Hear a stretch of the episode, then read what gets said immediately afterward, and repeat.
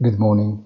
US dollar is approaching parity with the euro after the confirmation by the president of the Fed of St. Louis and member of the Federal Market Committee, James Bullard, of the opportunity of new increase in official rates of three quarters of a point next September.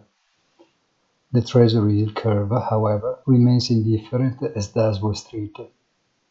Europe, in other ways, is immune from the brand new inflation data, now far just a single tiny decimal from 9%, with the main indexes still rising and, and interest rates affected only by infinitesimal adjustments.